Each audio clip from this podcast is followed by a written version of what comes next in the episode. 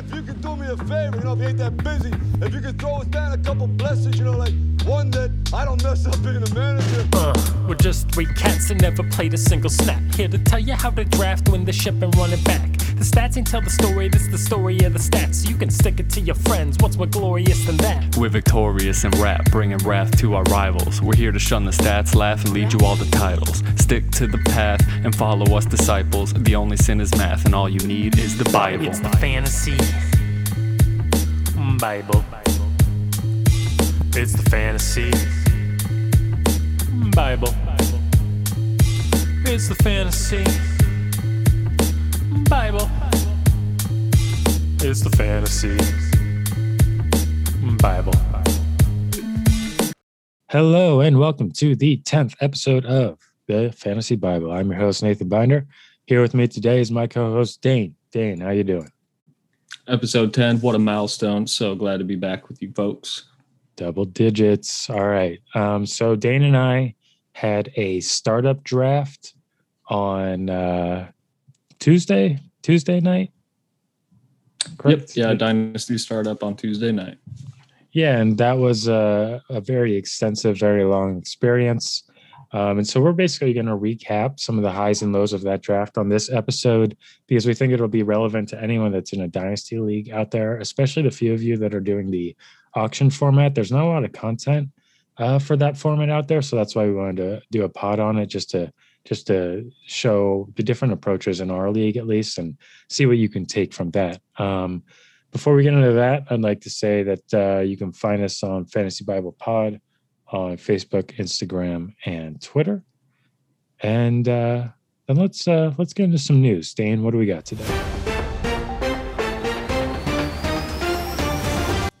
All right, so not a whole lot of hard concrete news, no hard hitting reporting coming this week, but uh, Julio Jones still whirlwind of rumors around him being traded. The uh, cold call on Fox, I believe Shannon Sharpe works for. Yeah, the uh, when he called Julio Jones live on TV, there was a lot of speculation that Julio did not even know he was being broadcast live, and which could be illegal, by the way. So there could be fallout from that. And Fox has since said nothing about the whole ordeal, potentially because their lawyers are looking at it. Who knows? But uh, regardless, still some juicy rumors around Julio. Honestly, I think every team is is in the in the market for Julio Jones right now. So no idea where he's going. He could still be with the Falcons, but do you uh, think the whole thing updated. was staged at all? I would like to think so because you know you would hate to have Julio blindsided like that, and that's kind of like terrible. But uh, I don't know. I, I can't say definitively either way. I think like if it wasn't staged and Julio didn't know, that's pretty pretty rough, dude. yeah, that's what I'm saying. Like it's almost so asinine that if it wasn't staged, that it's, it's almost seems more likely that like Julio was like, all right, this trade's taking too long, so I'm going to call you up live on Undisputed and get my yeah. ass out of Atlanta or something like that. I, I mean, I'm not saying I'm not a conspiracy theorist here, but it's just crazy that if it, you know, if he didn't know he was live, that that uh, that that happened. All right, what what, what else we got? Uh, other than that, so Antonio Gibson, a lot of praise coming out of the Washington football team about him. Ron Rivera said he's going to take a big jump this season, and then the very next day, news broke that Antonio Antonio Gibson is nursing a lingering turf toe injury that sidelined him for a couple games near the end of last season. So, I mean, for those unfamiliar, turf toe is an injury that definitely hurts running backs the most out of any position, wide receivers as well. But uh, it could really sideline their career or uh, you know cap any kind of ceiling they might have for the season they're dealing with that. So something to watch. Definitely, if you're in a redraft league, I would be very keen on watching the news out of training camp with Antonio Gibson. But if he is healthy, he stands to be a great prospect. Good, good pass catcher. They will scheme him plenty of touches. Um, but yeah, definitely like highs and lows right now with Antonio Gibson this week. I know you just traded for Antonio yeah, Gibson. I mean, what the hell? League. What the hell? All right. So literally the night of the draft and and uh alcohol had something to do with this because I was very intoxicated and it wasn't like a matter of uh like I didn't even realize it was happening. The draft was just so long that you just kind of like casually are drinking the entire time just to stay hydrated. and then next thing you know, it's like, you know, hour three and a half of this startup draft, and I'm like, oh man, I am I have no idea what call to make, but I really like Antonio Gibson.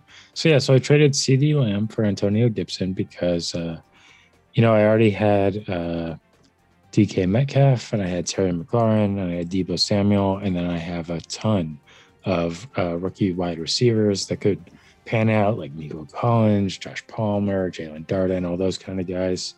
Um, so I was like, well, I think I can sacrifice CeeDee Lamb here. Plus, I hate the Cowboys, so it all kind of worked out. Then, like the next day, literally the next morning, Antonio Gibson shows up as questionable on my ESPN app, and I'm like, the season hasn't even started, and I already have a Q, uh, that ugly red cue in my lineup. And yeah, turf toe. I mean, turf toe is the worst. Um, he didn't have surgery. He probably should have had surgery. Um, there is a chance that it, it gets better. Uh, you know, I mean, it's June. Like, let's not panic here. But at Yeah. the same time, it's uh, incredibly concerning for Antonio Gibson. I would say, but just because uh, it's yeah, it's one of those tricky injuries that sometimes goes away and sometimes lingers, and you got to get different types of therapy for it. I was reading about the therapy you can get today because obviously I'm invested in in Antonio Gibson. Um, I still think that Antonio Gibson is likely to be a star this year. Like I don't think you know you can play through a turf toe if it's not that bad, but uh, Yeah, it's I'm not definitely too something worried. to monitor. Yeah. Yeah. It could drive his price down on draft boards, so it could be like a buy low if this news keeps up and people are hesitant. So he might drop a couple spots, but uh, yeah, I'd still feel comfortable with him on my roster. Yeah, he won't be going for fifty-four dollars again. yeah, that's another. So I'm done with the news, so we can kind of segue into this whole recap of the draft. So we did do an auction draft startup. So that means we had a $300 budget for all of our 25 roster spots. It is not the norm in a dynasty startup. Usually people do snake draft and you can trade your picks and you can, you know, hedge with your future draft picks if you want to move up or move down.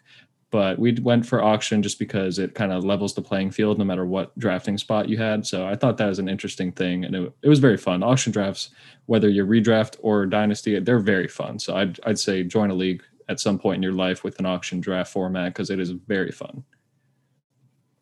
Yeah. Um, let's get into it. I, I we uh, we've got some topics to get through. It, it was a ton of fun. It was uh, very challenging. Budgeting was really hard. I went in telling telling myself I would be conservative, and then conservative just kind of meant like passing on Kamara, Saquon, those guys, and then just filling my roster with kind of like the mid tier, mid to high tier of players. And then I was probably one of the first to run out of money, and then I missed out on a lot of rookies that went later on that I wanted to grab, like Javonte Williams or uh, DeVonta Smith, obviously. But Dan, who did you uh, or someone else in the league uh, break the bank on that you think is worth the investment? Like, you know, who who who'd you a big big chunk of change? So, me personally, I did break the bank on a couple players. I had the highest paid for quarterback. Patrick Mahomes went for $43, which was quite far above the next quarterback. I probably overpaid a bit, but you know, I feel okay with that. I bought a top quarterback for the next 10 years, so I don't have to worry about quarterback forever. Uh, and then I spent $67 on Tyreek Hill for that juicy Mahomes stack with Tyreek Hill. So right there, I've already got $120 in my budget spent. Sorry, $110 in my budget spent, and we only have $300 for 25 players, and I spent more than a third of that on two. So yes, I did go top heavy. That is potentially going to be my downfall as years progress. But I see these players as being, you know, for the next four years, there's no way they're not top of their position. So I'm okay with that. But uh, that was just me personally. And then who who's somebody that you think overpaid other than me on somebody? Well, um, here's the thing about your stack is like I would advise against overpaying for Patrick Mahomes and I would advise against paying for Tyreek Hill. But if you're gonna do both, then that's kind of the best way to do it because you know you're gonna have that those just weeks where those two account for 50% or more of your points. It's just it's just gonna be absurd. And actually like Tyreek Hill, I had Tyreek Hill last year and uh it was a it was a weird experience because rather than um, being the you know six point week seven point week, 40 point week player. He was like a consistent 15 points or higher every week. And then he still had his boom week. So uh, I think he's just becoming a more complete receiver since he's coming to the league. He's not just like a deep threat or a speed threat. He can run all the intermediate routes. He can run out slants. I mean, yeah, I love Tyreek Hill, and I, I actually don't think it was like an overpay um, to spend that much on him because what is he? Twenty seven. He he should still should have yeah. two to three years of dominance. Um, and if you can win the league, I mean, in the next two years, why not?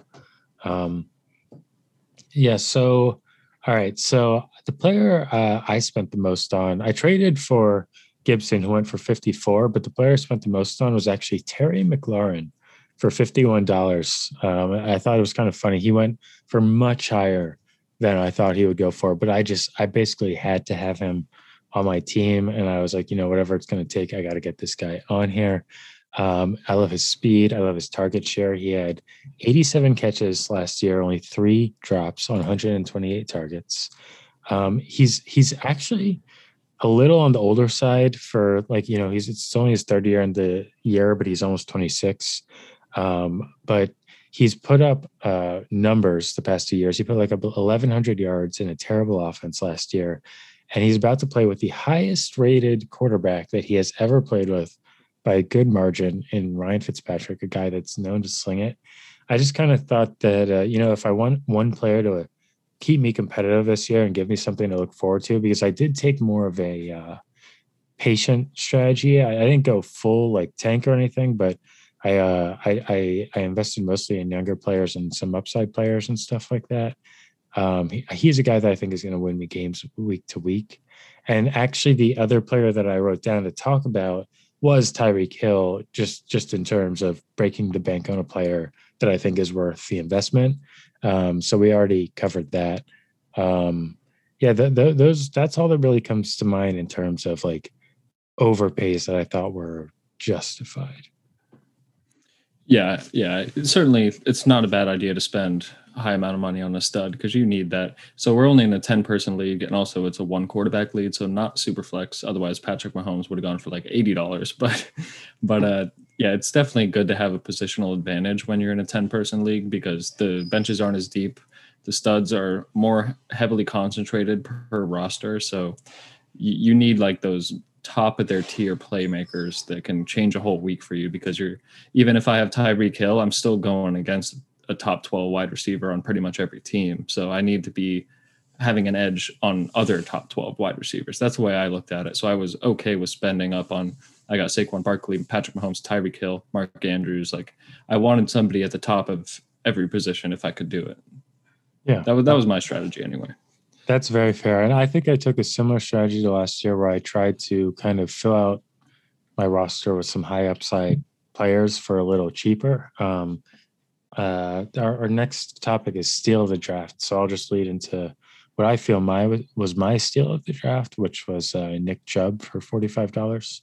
Um, just personally, uh, I mean that was insane to me that he didn't go for over fifty, especially considering some of the guys that did go for over 50, you know, like Aaron Jones, who was in a similarly questionable situation. The thing is, Nick Chubb, I think the only knock on Nick Chubb, who is arguably a top three runner, just pure runner in the league, um, is that he splits carries with Kareem Hunt. But we saw how they did that last year. And it was almost seen like Nick Chubb was used in the beginning of games to wear down defenses um, and to set up the play action for Baker Mayfield. And then in situations where Browns had the league and they're a very good team with a very good offensive line. So it was a lot of situations. Kareem Hunt would come in, fresh legs, super electric, and just gash the defense at the end of games to close out games. And they both had a role. Um, so yeah, I was super excited to get Nick Chubb for that. Uh, another guy I want to mention real quick is George Kittle, who our league mate yeah. Jacob got for thirty dollars. I went into this draft totally wrong on tight end. Like I wasn't really, it didn't really occur to me until after the draft that I was like, shit, like every tight end that I know that provides value, you know, is is gone. You know what I mean? Like now I'm gonna have to wait and see what happens or I trade for a tight end or take a shot on a rookie, which is like the hardest position to know if that's going to translate. So to get George Kittle for thirty dollars and they get tight end locked up in an offense that features the tight end through play action, Um, Kittle's kind of the wide receiver one on that team in a lot of ways. Shanahan is an outstanding coach. Um, yeah, so I just thought that was another great move uh, in our draft by our, our league mate. Yeah, I was going to mention George Kittle if you didn't. That's absolutely a good price for him because he's you know far younger. I think four or five years younger than I think four years younger than Travis Kelce, who went for forty three dollars, and you're paying thirty dollars for somebody who's going to have four more years in the league and is nearly as elite. You can argue that he was the top prospect in dynasty startups. I, I had George Kittle ahead of Kelce just for the long term value. Kelce will probably outperform him in the next three years, but you never know. Kelce could fall off, and then George Kittle is definitely the number one if he does even take a slight decline. So, yeah, he's yeah, just so much younger. Steal. Yeah, and he is in an offense where he's the top receiver, in my opinion. Like he's just absolutely he's a, a, fighter. He will fight for those extra yards for your fantasy team. He cares about your fantasy team. uh, uh, another one I thought was a steal was Dak Prescott for five dollars on Jacob's team as well. Like, yeah, I had that written down as well. Yeah, for me, he was I think number four or five uh, in the QB slot, and I paid forty three dollars for Patrick Mahomes. I don't think Dak Prescott is that far behind. Yeah, yeah, yeah like yeah. like I would have paid probably twenty two to twenty five dollars for Dak Prescott compared to the forty three dollar price tag on Mahomes, and like that's just crazy. Uh, I think most of the quarterbacks had gone at that point, and it was like a little later than the top quarterbacks went, so nobody was willing to spend up right at that moment. But yeah, that was that was crazy. I was very impressed with that pick. Yeah, that was the situation. I had previously paid. I had already invested eleven dollars in the quarterback, which was three dollars for Jalen Hurts, my boy Jalen Hurts, which I don't think is a bad price for Jalen Hurts. When no matter what anyone says, I mean he's going to go pretty high in le- redraft leagues this year just because of his rushing ability alone. And then eight dollars for Russell Wilson. Well, not the steal that Dak Prescott was because of Dak Prescott's age. Uh, has me instantly, I feel like, in contention this year with just the Russell DK stack alone. Um, it, it, just wasn't a lot of money to invest in a top five fantasy quarterback in the league. So I'm excited about that. But it does, you know, if Jalen doesn't work out, I will be, you know, looking to draft a quarterback uh, in the future in, in our rookie draft, which is always, you know, just as problematic and questionable as drafting one in the NFL is. So, um, yeah. So it, it's very impressive that a younger player with just as much fantasy upside went for three, three dollars less. Um, okay, uh, who else do I got here? Okay, uh, well, I'll just shout these out real quick. I won't go into detail. Saquon for sixty-one dollars. Uh, you know, Christian McCaffrey went for seventy-four dollars, and I feel like Saquon, you know, not only I think I believe he's younger, and I think while he's, you know, their their situations are arguably similar. I mean, uh, Carolina has yeah. not a very good offensive line. The Giants have not a very good offensive line. Uh, Carolina has not a very good quarterback. So do the Giants. You know, both backs are going to be relied mm-hmm. upon to carry the offense. Um, they even have Dave Gettleman, uh, the mutual link between the franchises. So uh, I just think that you know Saquon going for thirteen dollars less than Christian McCaffrey uh, was a big steal on on your part, actually. Um, Thank you. Yeah, I'm happy I paid 61 for Saquon when Christian McCaffrey went for what 74. Yeah, that's uh, they're not that far apart in my dynasty board. So yeah, I, I'm happy with that. Yeah, and in retrospect, with how many players were going for a dollar at the end, had I known that, like if we were redoing this, I would have top loaded a lot more. You know what I mean? Because at the it didn't really matter at the end who had the slight advantage. So you know, pay, paying that extra ten dollars to get a truly elite player, I think was definitely worth it. Um, although, of course, I'm happy with the, uh, the well-rounded roster I have. Uh, Darnell Mooney for seven dollars. Also, want to shout out that because that's super cheap for a guy that has a ton of potential and upside. Yeah, he's a big upside guy. It's there are non-believers, of course, but you know he is uh, I, I like him a lot. We talked about it last week, I believe. So yep. yeah, I would have paid seven dollars as well. I think I was running out of money. I think I bid the six dollars and then I had no more bids. Yeah, left, I went so. to four and it was like, all right. um, uh, anyone else on your steal list? There are. I can't remember. I mean, Brian Tannehill for a dollar is ridiculous. Like, yeah, sure, we're only a ten team league, so he might be like your quarterback 10 or 11. So it makes sense, I guess. But I mean, you, are not going to be able to find a better replacement. If you wanted to stash him as your quarterback two, like for a dollar, I would have done that immediately. I just didn't know that that would be the situation. We're going to take a short break. And don't you worry about it. We'll be right back with some dynasty startup advice, some recap, some speculation, some analysis, because you're here for hard hitting analysis. Greetings, potential podcast advertiser. If you're looking to connect with a mostly male demographic ranging from ages 18 to 45, look no further than the Fantasy Bible podcast. Let our sonorous tones take your product to the next level. If you're interested in getting in on the ground floor of the future of fantasy podcasting, contact us at fantasybiblepod at gmail.com. You will not regret it. And we're back. Thanks for bearing with us there. We had a you know some a, a, momentary interruption, but now we are back on. One last deal I just wanted to mention was Courtland Sutton for fifteen dollars. He has been better than Jerry Jeudy so far, although obviously Jeudy wasn't put into the best situation, but he did have some what seemed to be concentration lapses on the field. wasn't as pro ready as we all thought he would be. Uh, if Courtland Sutton is healthy, I, I you know I think he's going to be kind of like a a lesser version of uh, Amari Cooper to CeeDee Lamb is Courtland Sutton to Jerry Jeudy. Um, obviously, since the QB play isn't great, but Drew Lock can still make big deep throws, big deep plays. And uh, yeah, I just think Courtland Sutton has like high wide receiver two potential. So to get him for less than 20 $25, I thought was solid. Um, and yeah, all right. So moving on to our, our next topic. Uh, what, what were the biggest overpays? Who reached in, metaphorical terms?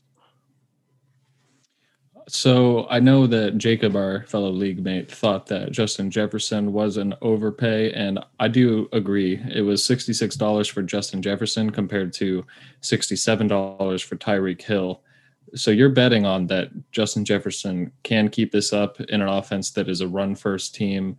Uh, Kirk Cousins might not be there in a year or two. Like to me, there wasn't as much stability with Justin Jefferson, but obviously he's 22 years old and he set rookie records. So I can't complain that somebody's high on him, but to me, $66 was a little much when you had that. That was a price higher than AJ Brown, than Calvin Ridley, uh, like all the other top five wide receivers in fantasy. So I was, I was not going to bid that high on him, but if he is playing at a level he was last year for the next five to ten years, it will not be overpaid by any any measure. So, yeah, I mean, if we go by what the stats say, in theory, he's not going to reach the season that he had last season. This season, it, it, you know, in theory, he will regress to a lower season. Um, now, maybe Justin Jefferson is the greatest NFL receiver of all time, and it's only up for from here for him. Um, I don't necessarily believe that. I do think he is really good. Um, but uh, yeah, I thought that was an overpay. I think he was the second highest receiver that went. And uh, just for comparison, AJ Brown went for fifty-three dollars, and Diggs went for fifty-four dollars. So you know, uh, what was it, 13 dollars less. Um, yeah, j- just a, I mean, for him to go as the second receiver overall was kind of shocking to me. Although, uh, you know, I, I a ton of talent, so we can't knock Justin Jefferson. Um, it'd be exciting to have him on your team. It's just, yeah. And similarly, in the same vein as Justin Jefferson was uh, Cam Akers for sixty dollars, which was one of the highest uh, running back yeah. prices for me. Um, you know, he's shown a half a season of talent. I love Cam Akers, but for me, he should be on about ten dollars less than that, um, or even lower. I mean, there are guys with proven roles. Like like Nick Chubb shouldn't be going for forty five dollars, while Cam Akers is going for sixty dollars. But uh, maybe that's just me. Um, although I do. No, I, I agree. Yeah. Yeah. I'm super high on Cam Akers this year. And I really wanted him in this draft, but for $60, I got Saquon for 61. Like I would much rather take the proven star studded talent. You know, Saquon is getting 100 targets a year. That is merely the high hopes of what Cam Akers could be in a Sean McVay offense. But I do love Cam Akers. I really wanted him. I would have spent up to 50 for him. That's what I had jotted down, but can't take, you know, can't take it away from Sasan for taking a shot on him, man. He could be he could be the next Saquon if we see scripted similarly. Well, here's the thing: is he's he spent smart, and now he has. I mean, I would say he has one of the nastiest uh, teams in the league. You know, he's got Herbert at QB, um, Gaskin as his RB two, so that's where things drop off a bit. Oh no, he'll be getting Montgomery soon um, because that trade Yeah. went through. But then, yeah, you got Ja'Marr Chase, so super exciting rookie. Chase Claypool, super exciting sophomore. Uh, Kyle Pitts went for twenty eight dollars, which I don't know if that's a steal or not yet, but it feels like a steal. And then he got Darren Waller, so it's like, uh, and James Robinson. So James Robinson should have something of a role. I know we're both low on James Robinson, but there's a good chance that we're like, you know, halfway wrong. Um, so you know, his team did round out very nicely. It's just those. Oh wait, who who uh, purchased? Uh, I thought he was the same person that got Justin Jefferson. Uh, I don't know what the Justin Jefferson team turned out like. No, yeah, Justin Jefferson. Uh, the other wide receivers are Calvin Ridley, Brandon Aiyuk, Tyler Boyd, OBJ. Like he is stacked on wide receiver. Uh, I don't know who the Wombats is. That is uh, Oh, Jeremiah. right? Jeremiah, yeah, and he has Swift and Yeah. Ed running back. So clearly sacrifices were made, but it's a three wide receiver Yeah. league. It's a half PPR league. I don't think it's a necessarily a bad strategy. Not at all, yeah. And two flex spots. So you can start up to five wide receivers. Like in in his case, he will be, which is totally fine because he's got five good ones. He's got probably five receivers with wide receiver two ability every week. So that's not a bad thing at all. He he, you know, put himself in a spot which worked out. But uh yeah, Justin Jefferson is his flagship for the future on his and Joe Burrow. He got Joe Burrow for nineteen dollars. That's a pretty good value, I'd say. Yeah, that's I mean planting that's definitely planting a flag on Justin Jefferson for sure. Um, so let's talk about overall strategies in team building for a little bit. Or did you have any other overface? Sorry. No, that's about that's about all. Nothing egregious after that. Yeah, I thought value was pretty good. I thought there were more steals than overpays for sure. Um, so trends in in strategies and team building.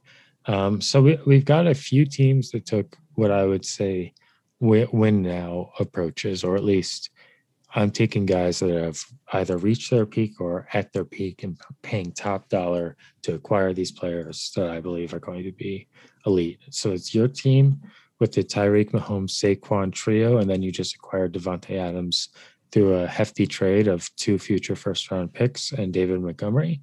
Uh, Brandon's obviously with Kamara McCaffrey, Aaron Jones, and then somehow he also got Keenan Allen and Julio at receiver, two old but fire guys. Um, And then Jay with Josh Allen, Travis Kelce, Derrick Henry, Zeke, and Michael Thomas. What are your thoughts Yeah, I on think- uh, those teams? Yeah. yeah, they're they're definitely all like the win now teams, which you know you could look at their rosters and look at redraft rosters, and they're ba- basically both redraft in the purpose of they are proven guys that are built to win now and have high rankings in redraft. So. I mean, if you take that strategy, that's fine. You just got to make sure you're planning for it and build your team around the idea that you're winning in the next one to three years and they both did that accordingly. I think I will be very nervous when I'm playing against them every week. Like, man, you cannot beat Alvin Kamara, Aaron Jones, and uh, Christian McCaffrey. Like those three running backs. Oh my God, that's crazy. He's got three top twelve running backs on the same roster. That's, you know, watch out for that. So here's my prediction: is halfway through the season, we're asking what's wrong with one of those running backs because I don't think there's any chance that Kamara, McCaffrey, and Aaron Jones all maintain their pace. Like we got to see a drop off eventually. Especially, I think Kamara seems especially due for a, dramatic uh, drop off, whether it's due to quarterback play or just you know the the RB cliff that all running backs eventually fall off of when they just get used so much. But after watching uh, what happened to Le'Veon Bell, after you know Pittsburgh just gave him so many touches and then he just kind of uh, dropped off immediately the following year. I, I that's that's why I would think yours is probably one of my favorites because Saquon's a little younger, and then I feel like you invested more in quarterback and receiver than running back, which obviously are positions with a lot more longevity than running back. Although Jay's is also a lot of fun, just having um, Travis Kelce, Derrick Henry. I mean, just having both those guys on one team, as well as the talent he's surrounded with him around, is is nice. Yeah, I'm very terrified of Jay's team. Uh, he's got Josh Allen at quarterback as well. Like, oh man, Josh Allen, Travis Kelce, Derrick Henry, Ezekiel Elliott, uh, and then Michael Thomas at receiver, pair with Courtland Sutton, DeVante Parker, Mike Evans, Jarvis Landry. Like he's never going to be struggling to field a, a, full roster, but he is trading his future a little bit with those. He's got good depth, but not guys who have high upside into the future per se. I think I would say that's accurate. Kadari- Kadarius Toney, yeah, Kadarius Toney might be the exception to that. That is a good deal for two dollars. That might be one of the steals of the draft because I don't know. They traded up for him. They really like the guy, so he's going to get touches. I think he could develop into a guy that's potentially the top receiver on that team, aside from Kenny Golladay. So yeah, he screams Tavon Austin to me, just a guy that they use on like jet sweeps. I don't know. He was very raw route runner, which is his big criticism, but um, not super high on him. But like you said, they invested a lot in him, so um, they're going to be putting him out there. Um, they didn't trade up to get him, though. They traded down. Um, Oh, my bad. My bad. Yeah, the Eagles because the Eagles took uh, DeVonta Smith. Yeah, yeah. yeah, So, uh, so then three other teams. My my team, uh, Raphael's team, and uh, Jacob's team. I feel took. Uh, I don't know if you could call it more balanced strategies where there's a young core to be had, but there's also a lot of rookies. I especially I think targeted rookies, but uh, Raphael has a nice team where he took Dalvin Cook, Allen Robinson, Josh Jacobs, and DJ Moore. So a very solid young core. Allen Robinson is a little older, um, but Josh Jacobs, DJ Moore, and Dalvin Cook are all very young, very talented. And then he also added Javonte Williams and DeVonta Smith, two players I absolutely love. Um, I tried to take a similar strategy. I ended up with Metcalf. I know I was down talking Metcalf on the last pod, but he went for fifty dollars, which was about ten dollars less than I thought he was going to go for. I thought he was going to be one of the top three receivers, you know, valued off the board. Um, so I just kind of had had to get him. And then McLaurin and Chubb, Gibson, young guys, but then Eskridge, Etienne, Anthony Schwartz, and a list of other rookies I won't name. And then Jacob, who went with uh, Najee Harris, Jalen Waddle, Michael Carter, Rondale Moore, a lot of great rookies, but then also has Stack, Clyde Edwards Helaire, and AJ Brown, and George Kittle to kind of anchor his team. So I'm interested to see how those mixed teams do that maybe get off to a slow start, but in a year or two are uh, you know firing on all cylinders with you know additional draft capital to boot. Yeah, I think Jacob's team with AJ Brown, Najee Harris, Clyde Edwards Helaire, Antonio Gibson, George Kittle, Jalen Waddle, Dak Prescott, like I think he's a lot closer to the top of the contending now teams than I initially thought. Like after I was looking at his roster, I was like, I would be totally fine rolling out those guys week one through 16, 17, and hoping I win. Like he can definitely make a move halfway through the season if he's winning a lot and probably reach the ship if he wants it like that. I think there's a chance we're expecting too much out of Najee Harris too early and too much out of Clyde Edwards Helaire at all. Like CEH did not look hmm. particularly mm. explosive to me last year. Um, you know, and there's got to be like one dud from that LSU offense, right? um, although he is in the you know the dream running back scenario. Um, you know, he didn't really perform to expectations at all last year.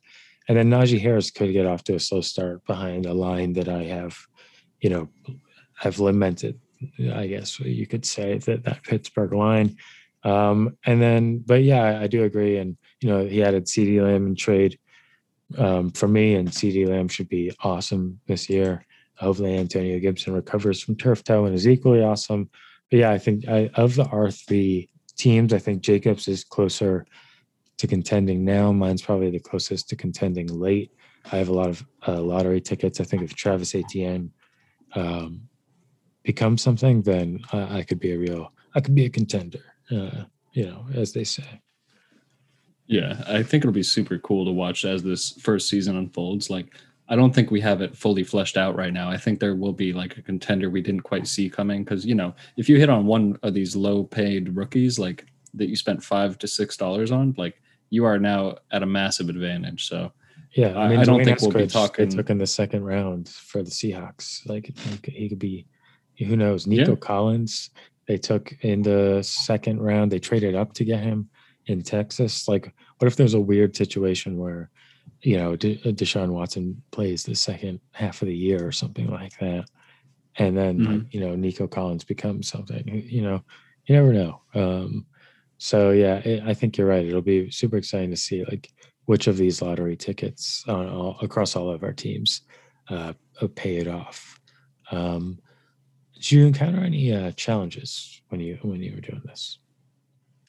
Challenges during the draft. Um, I think yeah, I think it was like I it was hard to gauge like how much players would go for in a dollar amount because you can look up where p- players are going to go based on ADP, but all those are built around snake drafts. It was a lot harder to find resources for auction leagues.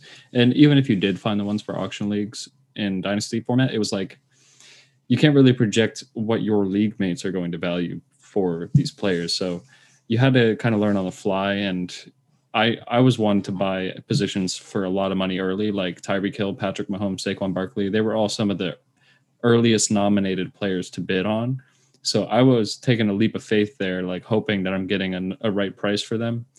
So I, I think I would have liked to save a little money on quarterback. I could have been getting like a, you know, Justin Herbert for like 25, $30 and save that $15 for maybe a, a good RB2. So it was definitely like a balance of am I overpaying or is this a great value? Like, and then halfway through the draft, you kind of realized, oh, maybe I could have spent more here or less there. So yeah, uh, filling out a starting roster was incredibly difficult um, because you know just finding what is, what is our roster one two three four five six nine players that you could roll out confidently was difficult. I mean, you get to my bench and it's like all rookies for the most part, and other similar lottery tickets, and then like backup quarterbacks and stuff like that.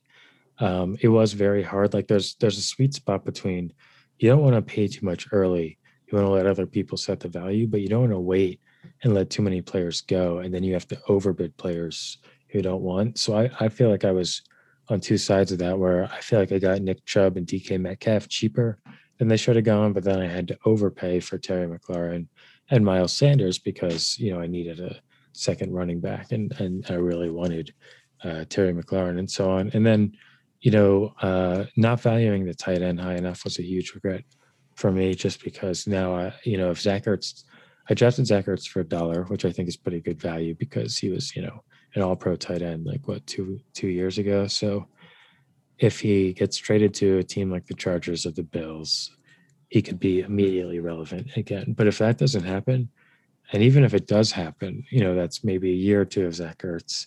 And then I'm on a tight end hunt again. And tight end hunt is already the hardest position to find in fantasy so it's going to be that much harder when everybody has the tight end on lock year to year, and just the price to trade for those tight ends is only going to grow. So if you are doing a dynasty draft, whether it's redraft or uh, snake, my my number one recommendation would be to overinvest in tight end, which is funny because it's like the exact opposite of I think I said redraft, I meant snake or auction, but it's the exact opposite of redraft where we say don't value the tight end too high um, because you know it's just too hard to find points there and, and so on.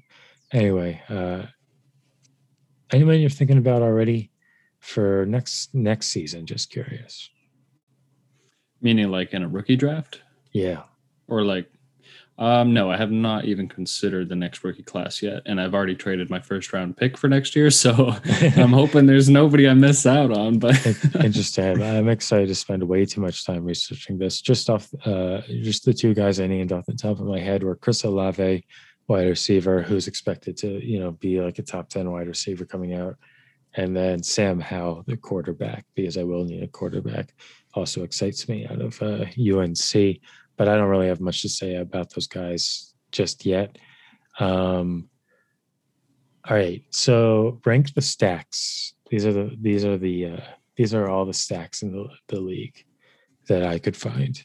Mahomes, Tyreek, Murray, Hopkins, Dak Lamb, Russ DK, and Burrow Boyd.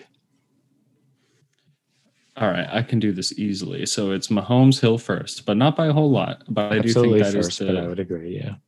Yeah, and then Russ DK is good, but I do think Murray, Kyler Murray, and uh, DeAndre Hopkins. I think that will be the next most fruitful one for sure, just because of the rushing upside of uh, Kyler Murray. He's going to be getting you know nine rushing touchdowns, seven minimum, in my opinion. So Russell Wilson won't hit that, and for that reason, he'll be a better stack. DK Metcalf and Hopkins will maybe have similar fantasy points, but I think Hopkins will have more targets week to week.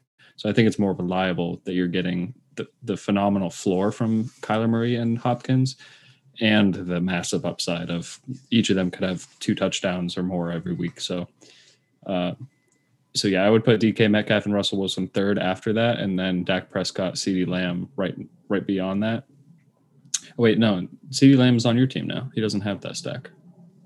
Yeah, uh, he does. He has Dak and, and Lamb. And I traded Lamb to him for Gibson. Oh, okay, I'm looking at the draft recap, and it didn't factor in the trade. My bad. Yeah, so yeah, yeah. I think he, right he out- traded to get the stack essentially. Yeah. Yeah, you're right. Yeah, so Dak Prescott and CeeDee Lamb, phenomenal, phenomenal stack, I think. But I don't think for this year it'll be the best stack. I think it's fourth in that list, and then you know maybe two years from now, it could be the best stack. Yeah, yeah. So I ranked them from a dynasty perspective. Um, so I went number one. I still went Mahomes Tyreek because, you know, you got what ten years of Mahomes and probably three or four years of Tyreek. I mean, and it's just going to be so much more explosive than those other ones. A lot um, on a lot on a, on a lot times on a week to week basis. we love words. yeah, yeah. Um, and then I went uh, Dak Lamb because Dak long term Okay. contract Lamb uh, on our, his rookie deal. Uh, if Dak returns to form, I just think that's going to be a very fruitful stack over the long term. And then I went uh, Russ DK just because I think we get a few more years of Russ, and then DK is just a beast. Uh, and then I went Murray Hopkins because I think Hopkins is going to be on a different team and like a year or two, and I just didn't. And he's already kind of old, you know. So uh, that's, That's uh, fair. But I guess I was thinking more of like their pairings from a dynasty perspective. But I think you definitely had the more accurate ranking of like who's going to score more points when you add these QBs together at the end of the league. And then yeah, Burrow, Burrow Boyd is obviously not really worth mentioning. That that's not really a stack. Ja'Marr Chase and Burrow is uh, is a stack though. Yeah, Boyd is a fine receiver on your roster. Like if he was my wide receiver three, I'd feel pretty good week to week. But yeah, I'd, I'd rather have Tee Higgins or Ja'Marr Chase if we're talking about dynasty for sure. And I did draft Tee Higgins. Very happy I did that. All right. Um, last question here. Who are your favorite late round rookies that ended up on your team? Oof. So I was out of budget so quickly because I was so top heavy, I, I couldn't really like bid up anyone in the middle to late rounds. So, I mean, I don't have a dollar guy I like as much, but Elijah Moore for $5, he could easily become the Jets wide receiver one in the next two years. So I'm hopeful that that happens. I mean, he's competing with what Corey Davis and uh, the, a couple veterans there. I mean, I'm not too worried about the long term competition with him. So if he does break out, like his profile hopefully says he will, then I'm happy about that. Other than that, for a dollar, I like Parris Campbell because I, you know, there there's going to be two camps as far as receivers on the uh, Indianapolis Colts. Carson Wentz is coming in. There's not a defined wide receiver role other than T.Y. Hilton, of course, the late veteran. But uh, Parris Campbell is competing with Michael Pittman in my eyes for that top receiver role in the future, and I I like his talent a lot more. But it could be a one A one B. It's not really like I don't know, not not worth debating right now on this podcast. But I liked that pick because I do believe in him. And then other than that, I mean, I got Dyami Brown, Washington wide receiver for two dollars. You know, yeah, I rookie. love Dyami Brown. I Yeah, he could pan out. but um, yeah, I, he's very exciting. He, you know, he was like, uh, what's his, what Chris Simms like number three or number four receiver in the draft. Yeah, so he's probably the most excited I am for a one or two dollar pick on my roster. And you have Yeah. a lot of one dollar picks, so let me. I'm interested to see who you like on your roster. Okay, so yeah, so the only guy that uh, so basically there, there's a certain point where I stopped drafting and just queued a bunch of the rookies that I wanted and hoped to get them. And um, so Dwayne Eskridge is the only guy that I, besides Travis Etienne, that I drafted drafted that I'm excited about, just because the Seahawks seem to be pretty good at evaluating wide receiver talent, and they invested a high round pick in him, even though he's a smaller guy and um, not like a traditional X receiver or anything like that but guys that I queued that I'm excited that ended up on my team. Uh, so Anthony Schwartz, uh, I think has a huge future on the Browns. He's like a he's like a track star. He's like kind of what they tried to get out of Antonio Callaway a couple of years ago. I don't know if you remember that name out of the past. Guy who had a lot of trouble off the field, and even know, despite a short connection with Baker Mayfield, just kind of, I don't know where he is. I think he might even be on Kansas City's roster now, um, somewhere like that. But yeah, Anthony Schwartz invested a third round pick on him. Um, so I'm excited to see where that ends up in a few years once OBJ's off the roster and Jarvis Landry's also getting up there. So there's a lot of snaps to take in future years. Uh, Jaelon Darden, another small, fast guy that ended up in Tampa Bay. Not super excited about him because just because of the like, I feel he'll take a few years to pan out, and who knows what the quarterback situation there is going to be in a few years. Um, added in free agency today, Josh Palmer, Nico Collins, and Chris Evans. Um, Josh Palmer is the one I'm most excited about there. Amazing traits, big body, X receiver, was very limited by uh, route tree and quarterback play at Tennessee, but has all the traits you would want from an X receiver. So if they can develop receivers and they've got a good room to do it, I'm excited there. But the guy that I am most excited for today is Cornell Powell. So Cornell all right, that's a fair take. Yeah, some people for, are high on him. Yeah. Well, he, he's on the Chiefs, uh, and we know that like we've got a ten year horizon with Patrick Mahomes, right? Allegedly. So Cornell Powell, this guy, like eventually they're going to need to replace um, Travis Kelce as the big body X type receiver, or even bring in an X receiver that they don't really have a traditional X receiver on their roster right now. Cornell Powell is is six feet tall. He's 204 pounds. He has very long arms, just a prototypical X receiver build. Was top 50 coming out of high school. Uh, he's been on a loaded receiving unit in Clemson. Couldn't really break out. Not super explosive or anything like that but he's a competitive route runner and he's got contested catch ability. Got seven touchdowns last year, 900 yards. Uh, you know, something of like a Alshon comp. Um, I'm just kind of excited to see, you know, if he could come something for the Chiefs in like three years, if I can manage to hang on to him for that long. Yeah, he's definitely a very high upside guy. Being on the Kansas City Chiefs in general is just like high upside for anyone, really. So, yeah, I like that pick for a dollar. Take your yeah. shot. I didn't have anyone else on the Chiefs, and I had to add someone. Um, anyone on your roster? This isn't uh, one of my questions, but that you're just kind of like questionable. Like my guy would be Deebo Samuel, for example, because I, I, invested uh, like sixteen dollars into him, and he might really just not be worth that. Um, like you know, if I had saved a little bit more money, I could have spent twenty two dollars and gotten like a DeVonta Smith or Keenan Allen or something like that. Deebo's just like he's amazing. He gets the rushing yards and all that stuff. Uh, he moves all over the formation, but he is very injury prone, and so I'm a little worried about that. Uh, any, anyone like that for you? Um, kind of. It's probably Robby Anderson for me, just because I think I'll have a good year this year, and I don't really know how to forecast the Carolina offense like deep into the future at all. I I don't know. Like DJ Moore and Robby Anderson will be the wide receivers one and two on that team, but Sam Darnold is a new quarterback there. I, I, it's hard to like project him. I'm fine starting him this year, and for that reason, I drafted him. But I just can't say that I feel great about it. And also Kenyan Drake, I drafted, so you know he's Ooh, 28 yeah. years old, I think. Yeah, like I just wanted some depth for the next year, like uh, at running back, because that always messes me up in the league. Like I always end up at the end of the season with uh, waiver wire fodder running backs who barely get 10 touches a game, if that. So I was fine taking him because they spent a lot of money in Las Vegas on him, and he'll at least get some work and passing passing down work. So the fall of Kenyan Drake is is crazy. I mean, like from a mid second to even a first round pick last year to just like no one wanted this guy at all this year. And it's kind of funny because if there's a Josh Jacobs injury, like you know, he's going to skyrocket, and he should have a role, like you said, even without Josh Jacobs. But yeah, it's, uh, no, just a lot of bad blood with uh, Kenyan Drake, and then yeah, Robby Anderson. It's kind of funny that everyone's talking about like the Sam Darnold connection, like they were some dynamic duo when they when they were in New York. uh, like they built all this amazing chemistry and just rocked the world.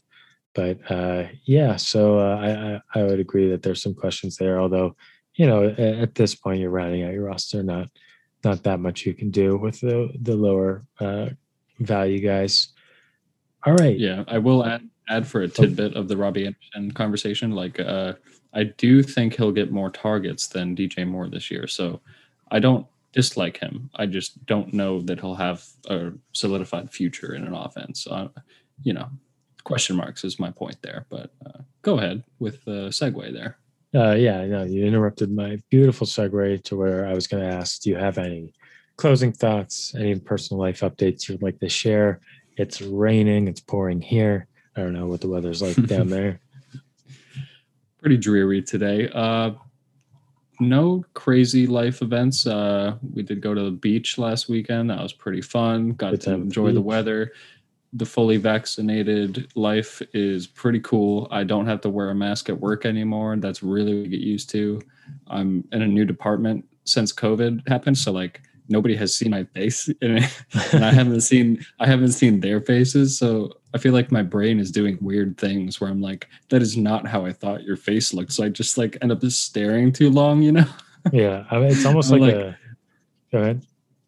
yeah it's like a it's like a weird human instinct thing where like i i feel like unsettled almost like i don't know the people that are around me right now Yeah, well, the mask is almost like a crutch now. Like, oh, I can go out and I can just like communicate through my eyes with people, and, and instead of mm-hmm. like having to be a, a, a full human. And now everyone's like remembering how to be a, a natural person again. Um, all right, you want to let the people know what our social media channels are and what they can do on them. you can find us at fantasy bible pod on facebook instagram and twitter you can leave us comments questions we will read your questions on a podcast if you ask them please follow us like us share us uh, yeah if your question's good enough maybe we'll even want you as a guest. Like we have room for guests on the show. We love having guests on the show. If you're interested in fantasy and have stuff to say we'd love to talk to you. Seriously, like you know, we'll we'll talk to anyone. We love talking to people. So just uh, come on board, let's talk some fantasy, and you know, have have a great weekend. have a great weekend guys. Stay safe